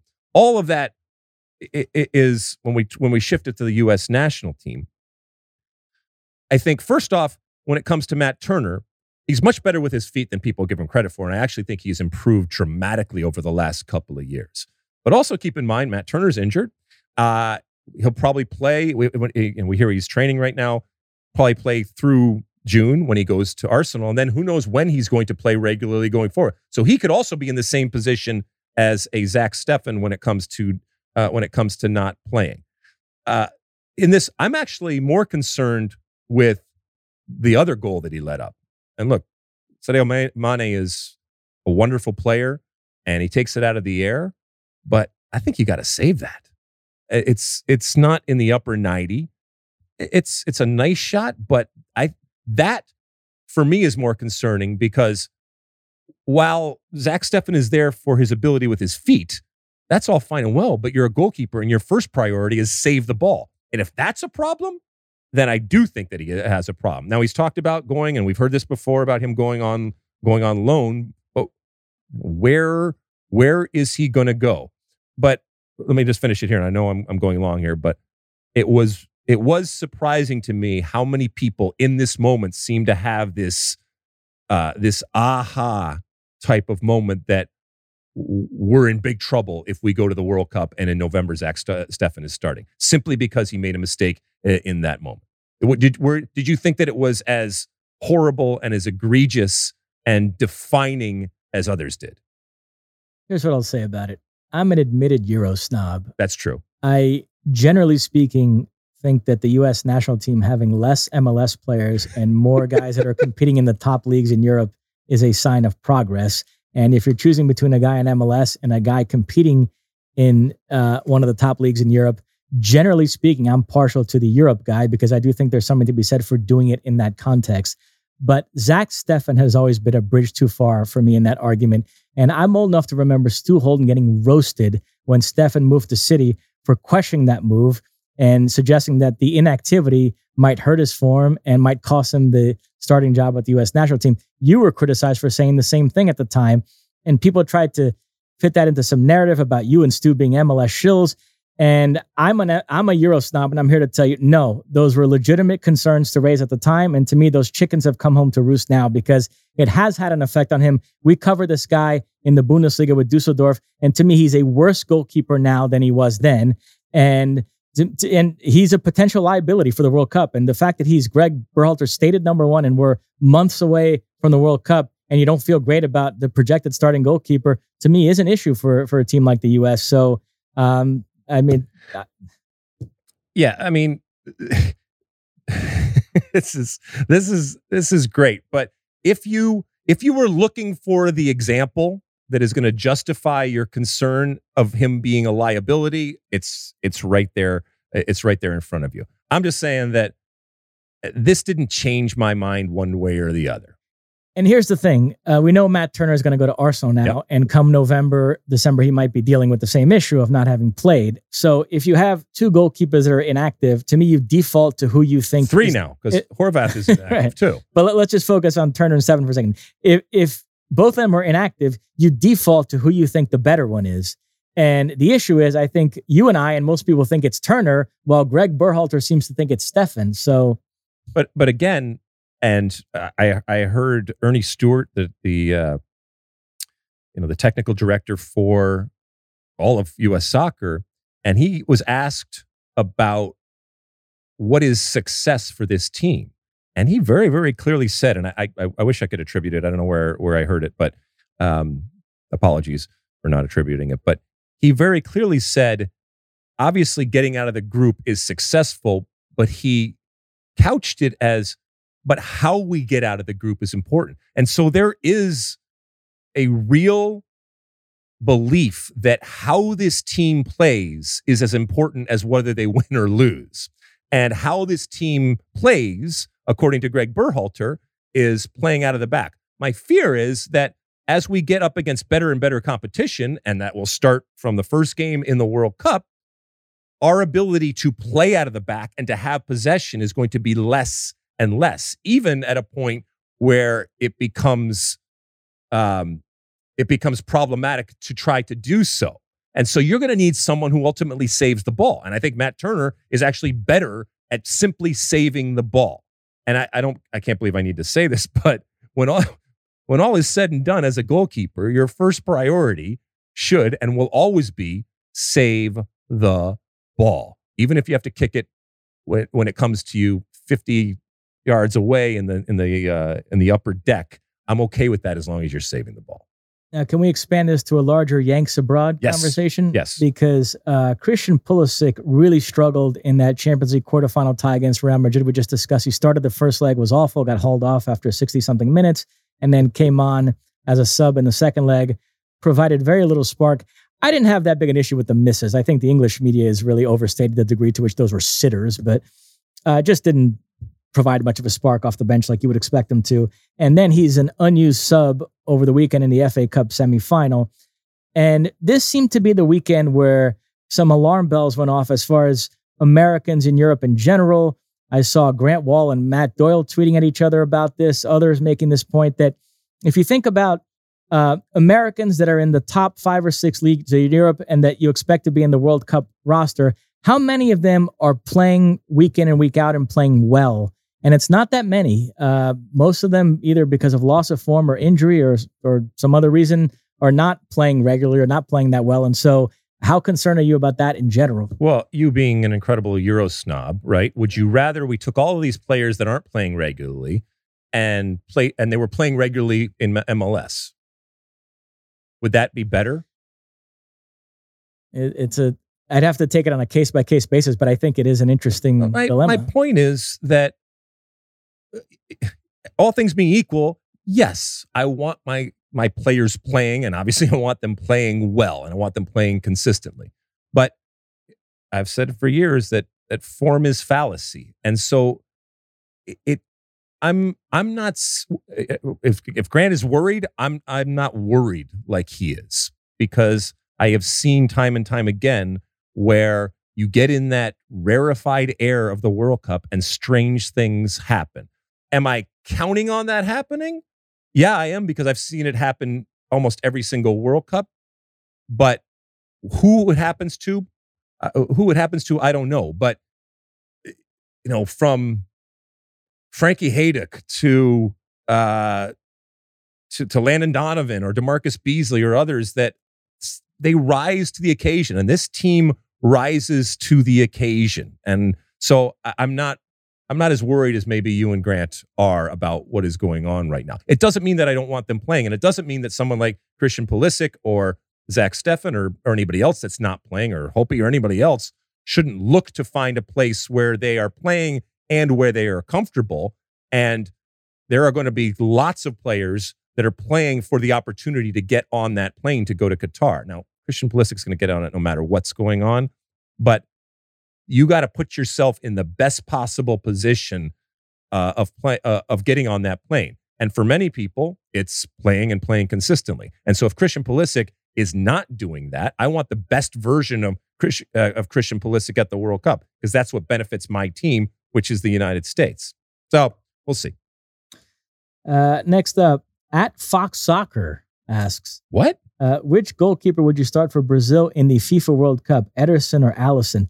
Uh, there's a funny story as to how this question ended up in the podcast. as How well. did it- I'll, I'll tell you when we're done with. Oh, when you're done. Okay, good tease. Good tease. Um, Uh, so uh, I guess I can answer it. Um, well, well, why? Because you're Brazilian? okay, go ahead. You answer. Well, no, you can you can answer it. I mean, you, you Uh, feel really good about it, but I'd I'm- start. I'd okay. I'd start. I'm an. Alisson guy. I'm an Alisson too.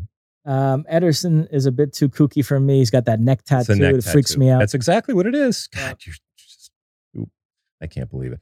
Um, It is worth noting, though, that um, last summer we covered the Copa America, and around that time, the worm seemed to be turning Ederson's way. He started all three knockout games in that tournament. Uh, but since then, I think it's tilted back Alisson's way. If the World Cup was tomorrow, I think Alisson would be the starter. If nothing crazy happens in the next seven months, he was a starter in the last World Cup. I think he'll be the starter in this World Cup, and I agree with that decision. Keep in mind, by the way, Brazil also have a very good third string goalkeeper, a guy named Weverton who starts for Palmeiras, who have won the last two Libertadores. He's phenomenal. And they've rotated all three over the last couple years. And if something were to happen where Alisson and Ederson, where Weverton had to be the starter in the World Cup, I'd be totally comfortable with that. So the goalkeeper depth for Brazil now is pretty crazy. That, that's what I want to talk to you about because the it's not irony it's just a, an interesting thing in terms of you if you look at the history that was always the achilles heel that not that they they're bad goalkeepers but in a in a team that prided itself on maintaining possession and keeping the ball and Jogo Bonito and these incredible individual talents and, uh, and greatest players in the world, the goalkeeper was always an afterthought. And yet, not only has that changed, but these are arguably the greatest goalkeepers in the world, and they are Brazilian. Was this by design, Mosse, or is this just the soccer gods generationally saying this is the moment? I, think more work has probably gone into developing players at that position. Brazil realized they needed to improve there. But yeah, I mean, the, it really started to turn with Taffarel. He was the first guy to really achieve uh, success in Europe. And in fact, Liverpool recently hired him as their goalkeeping coach. So he's that highly regarded. Um, and then we've seen over the last 20 years, Dida won the Champions League with AC Milan in 2003. Julio Cesar won it with Inter Milan in 2010. Alisson won it with Liverpool in 2019. And obviously Ederson's emerged now. So yeah, it's it's a uh, you're right. It's an interesting development because that was not a position of I'm strength. sure I like Brazil with good goals. Go, go, go, go watch highlights of Waldir Peres in the 82 World Cup or even Felix in the 70 World Cup. And you'll know that that, that was not a position of strength in those years. And uh, now it suddenly is. Uh, you know, it's funny on the topic of Brazil having three good goalkeepers. I was talking to uh, our boss Zach Kenworthy, who actually made an appearance he in did. the studio today. He just wanted to walk around and you know strut his stuff. And I, I was talking play. to him about this this weekend. What if you could make trades in international soccer? If you had a position where you had more guys than you knew what to do with, and then you could trade them to another country, and they could give you a player at a position of need. Uh, that'd be kind of interesting, huh? I mean, the U.S. could perhaps trade for a number nine. You know, is, right? there, is there yeah. some position where the U.S. you feel like has a surplus of more players than they would need at, at a World Cup, and so they can have a guy that interesting, expendable? Yeah. You know. Yeah, I mean, it would still be relative to what we could afford and who would come and all that. You know, we would probably get like the this Lewandowski's backup or something like that. I can see Luis Aguilar's brain churning there. This is going to be some goofy tweet he's going to send out. Uh, well, speaking of it, what uh, what was the deal? What brought this on here? This uh, this question. Okay, I'll I'll do it now. So, well, what, what did, when did you want to do it? You want to do it? I was going to do it at the end of because all it, of them, or does it play into the next one? It does. Okay, yeah. well then go ahead. Go ahead. So, um, at Gil underscore in underscore ATX. Oh my goodness. Asks, if you could give a red card to any food, what would it be? And I guess what inspired this question is this picture of this disgusting cheeseburger that evidently they sell at Elland Road for Leeds United home games. That is one of the most repugnant things I've ever seen in my life. I mean, don't get me wrong, I'll eat it. Um, but w- when you look at it, it's got it looks kind of like a, a turtle or an eggplant or I mean, the last thing in the world when you see this is that hey, yeah, that's a hamburger, and so yes, it is absolutely disgusting. And I, I want to be fair here because it's not as if we have you know that that uh, England has a monopoly on crap food at sporting events. Okay. We can certainly do that over here. I do think that we are better when it comes to providing it, albeit in, in a very expensive way. If I could get a, give a red card to any food, besides wings, because right, we've talked about the ridiculousness of wings, uh, and I've made that very, very clear. I will also say that when it comes to foods that I think deserve a red card, uh, it would be bacon. Now, the the bacon conversation is is very clear to me. The fact that we as a culture in the United States and probably in the world have decided that bacon evidently makes everything better, I think is um, is ridiculous in and of itself. I mean, there was a point where I remember Burger King had a bacon um, milkshake or something like that. So I would, so I I do not like bacon. Um, I I recognize that it's on pretty much everything right now, and I know people are triggered in a good way by the smell and the way it brings you back and and, and all all of that. But I think it's I think it's a ridiculous food, and I, I don't enjoy it, and that it seems to be the catch-all and the cure-all for any type of food out there. Just add bacon to it, and it's better. I think is uh, simplistic, and I think that there's a lot more people. Again, like my wings take, I think there's a lot more people out there uh, that believe that uh, than let on because you will be drowned out and yelled at for having an anti-bacon take. But I'm I'm big enough to do it here. So yeah, I would give that uh, I would give a red card to to bacon. I mean, it's easy to say some sort of Brussels sprouts or something like uh, something like that. But I wanted to find something that you wouldn't necessarily expect to be given a red card. So, for example, if I get a, a breakfast, there's not not a chance in hell that I'm getting bacon with it. If there if there is um, options out there, it's always a sausage and probably sausage patty as opposed to link, but never ever bacon. And it's it's it doesn't even it looks disgusting. Um, and so yeah, red card to uh, to bacon. So bring it. I know, I know it's coming. So just bring it on. Do you do you like bacon? I love bacon. Oh, Jesus. Um, can I say in defense of the English? Uh, I took I, I suppose I took a trip to England a few years ago with Keith Costigan and attended a bunch of. Uh, he's matches. not English. Uh, Let me get to the point. Um, they they serve these pies at Premier League grounds, and Right. they're absolutely delicious. I, I remember the ones at Goodison Park. We went to an Everton game. It was one of the best things I've ever eaten in my life. So you can get good food, Hold on but you got it. it was good because you were at a game and that's what made it good. If I took that same pie and we were down in the parking lot and you were getting ready to leave and I gave you that pie, you're not going to have the same type of sensation. You're not going to have the same type of reaction to it. So it really wasn't a good pie. What was good was the environment and the moment. And you were at a game, you were with your friend Keith, and that's why that pie tasted good. Which which doesn't negate what you're feeling or anything like that. I just want you want you to make sh- make sure that you understand that it's not necessarily the pie that was good. It was the environment and moment that you were in. Um, so can I tell you about uh, the argument I had with Luis Aguilar yesterday? Yes, yes. So in the four years we've been doing this podcast, there's long been this debate about what should the Ask Alexi segment be. Right. We went through a period when Alex Dowd was our producer. Can I mention Alex? He left Fox on good terms, right? Right. Um, in which he would use it. Um, he would use it. He would take elements that would have otherwise been in the first two segments, and if we Uh-huh. got a question about him, he would stick it in the Ask Alexi segment. That's why our podcasts were shorter back then, because you know he this week he might have taken a question about the Champions League or Concacaf Champions League and stuck it down there, and that's one less thing for us to cover in the main segments.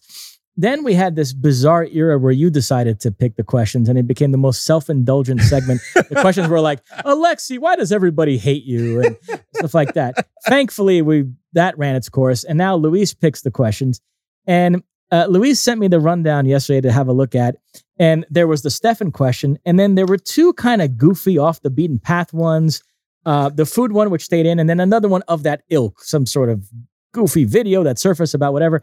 And I said to Luis, I'm like, that's one real one and two goofy ones. That that that balance seems balance, off. right. Can we swap out one of those goofy ones for like something a little bit more topical and serious?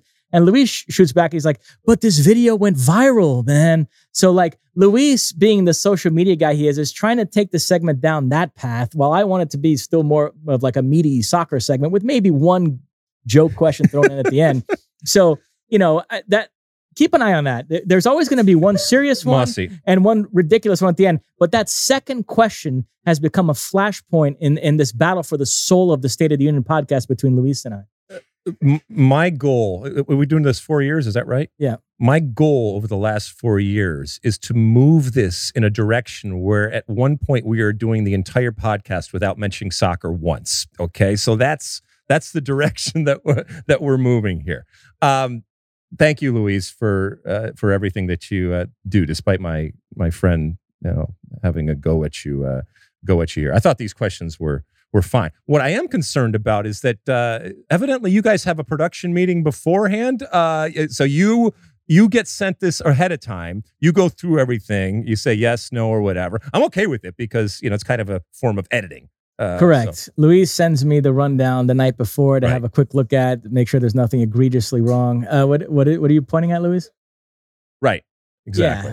Yeah. Um, So he, he wants to make sure that we understand that any mistakes that are there what I do is after you have reviewed it and missed them. what? No, no, no. I peruse the rundown and I say, oh, here's Oh, a couple things. them. Here's a no, no, Oh, you I, I look them. it over. I see. Here's a couple things I can make fun of him about tomorrow. Ah, I don't. I Ah, don't. look at you. Content, content, my friend. You're a smart man. You're a smart man. Uh, all right. Listen, anything else here uh, from Ask Alexi Mosse? Uh, no, that's it. All right. 657 549 2297. 657 549 2297. Or any of the uh, social media platforms out there. Use that hashtag Ask Alexi and send us your comments, questions, and concerns. And we will pick a few.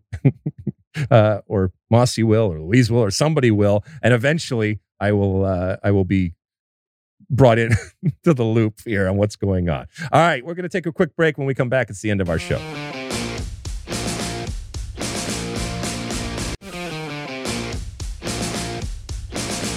All right, we're back. It's the end of our show. And uh, at the end of each and every show, I give you my one for the road. Um, this is a much more of an informative uh, one for the road. Did you know, Mosse, that in 2022, the U.S. men's national team is scheduled to face Iran in two World Cups. I did not know that. I, I know of, one meeting, of course. What's of the other? Of course you do. But the other World Cup is about to start here in the uh, in the next week, and the other World Cup is the IFCPF World Cup, and it will feature our Paralympic team. The World Cup is happening in Spain. Our men's U.S. national team uh, plays from April 27th through May 16th. That is a 15 team field because they're still figuring out some stuff with Ukraine, but right now it's 15 teams. And right now the US is in that group with only three teams US, Iran, and Australia. And so uh, I am informing you that this is happening. Also, our women's para national team will be in their World Cup. Uh, and that happens May 7th through May 18th. There are five teams in that. That would be the United States, Spain, the Netherlands, Japan, and Australia. I wish both of these teams luck in their upcoming World Cups. I have had the incredible privilege and pleasure of hanging out with our uh, our men's para team, and these are some incredible individuals. They deserve much more attention and much more uh, praise. We do what we can over here, but they are going into a World Cup, and so they should, uh, as I said, get the attention that it deserves because it's a wonderful opportunity and it's going to be, I think, a wonderful time uh, for them. So, good thoughts on and off the field for this incredible adventure that uh, you are heading into. And hopefully, our men do well, and then also our women when it comes to our para team. And they are a national team, and they are doing the exact same thing as far as I'm concerned as our U.S. men's national team that will represent us in Qatar in the World Cup later on this year, or a U.S. women's national team that will represent us if they qualify next year in Australia and uh, New Zealand in the World Cup. And I believe that they should be treated as such in a time and in an age where we talk so much about equity and equality, and we talk about the jobs that people do. Well, the job of our national team players is to represent what I feel is the greatest country in the world. And whether they are part of our Paralympic team, whether our beach team, whether our futsal team, whether our upcoming deaf team, uh, or as I said, our national team, our women's national team, our men's national team, they are putting on that jersey and they are going out there and they are representing our country and they should be treated as such. And if you don't look at them as equals in terms of that representation of the country, then I submit to you that uh, you're being hypocritical. And I would never want to to to be hypocritical in terms of the way that I look at these teams. So I wanted to make sure that that information was out there so people recognize that. They understand that the attention and the resources and the opportunities are incredibly limited, especially relative to our U.S. men's national team and our U.S. Uh, women's national team. But they work each and every day. And I would also argue that they they work a whole lot harder and have, as I said, so many fewer resources at their disposal. And so, in that sense, what they do is, uh, as I said, to be applauded and to be celebrated, whether they win or lose. But they are also competitors. I know that firsthand. And they go to these tournaments and they go there to win. And so I wish our men and women, again, luck in the upcoming World Cup happening in Spain. Again, the men's April 27th through May 16th, and the women's May 7th through May 18th. Anything, my friend, that you'd That like to it. add? All right. Uh, we'll be back again uh, next week for another edition of the State of the Union podcast. Send us your comments, questions, and concerns over there. Use that hotline again, 657 549 2297. Uh, We'll have more talk uh, of all the stuff that is happening on and off this soccer field. We do appreciate everybody reviewing and rating and downloading and subscribing and doing all the different things that uh, that you do out there to keep us in uh, in business. We'll talk again, same time, same place next week here on the State of the Union. Until then, and as always, size the day.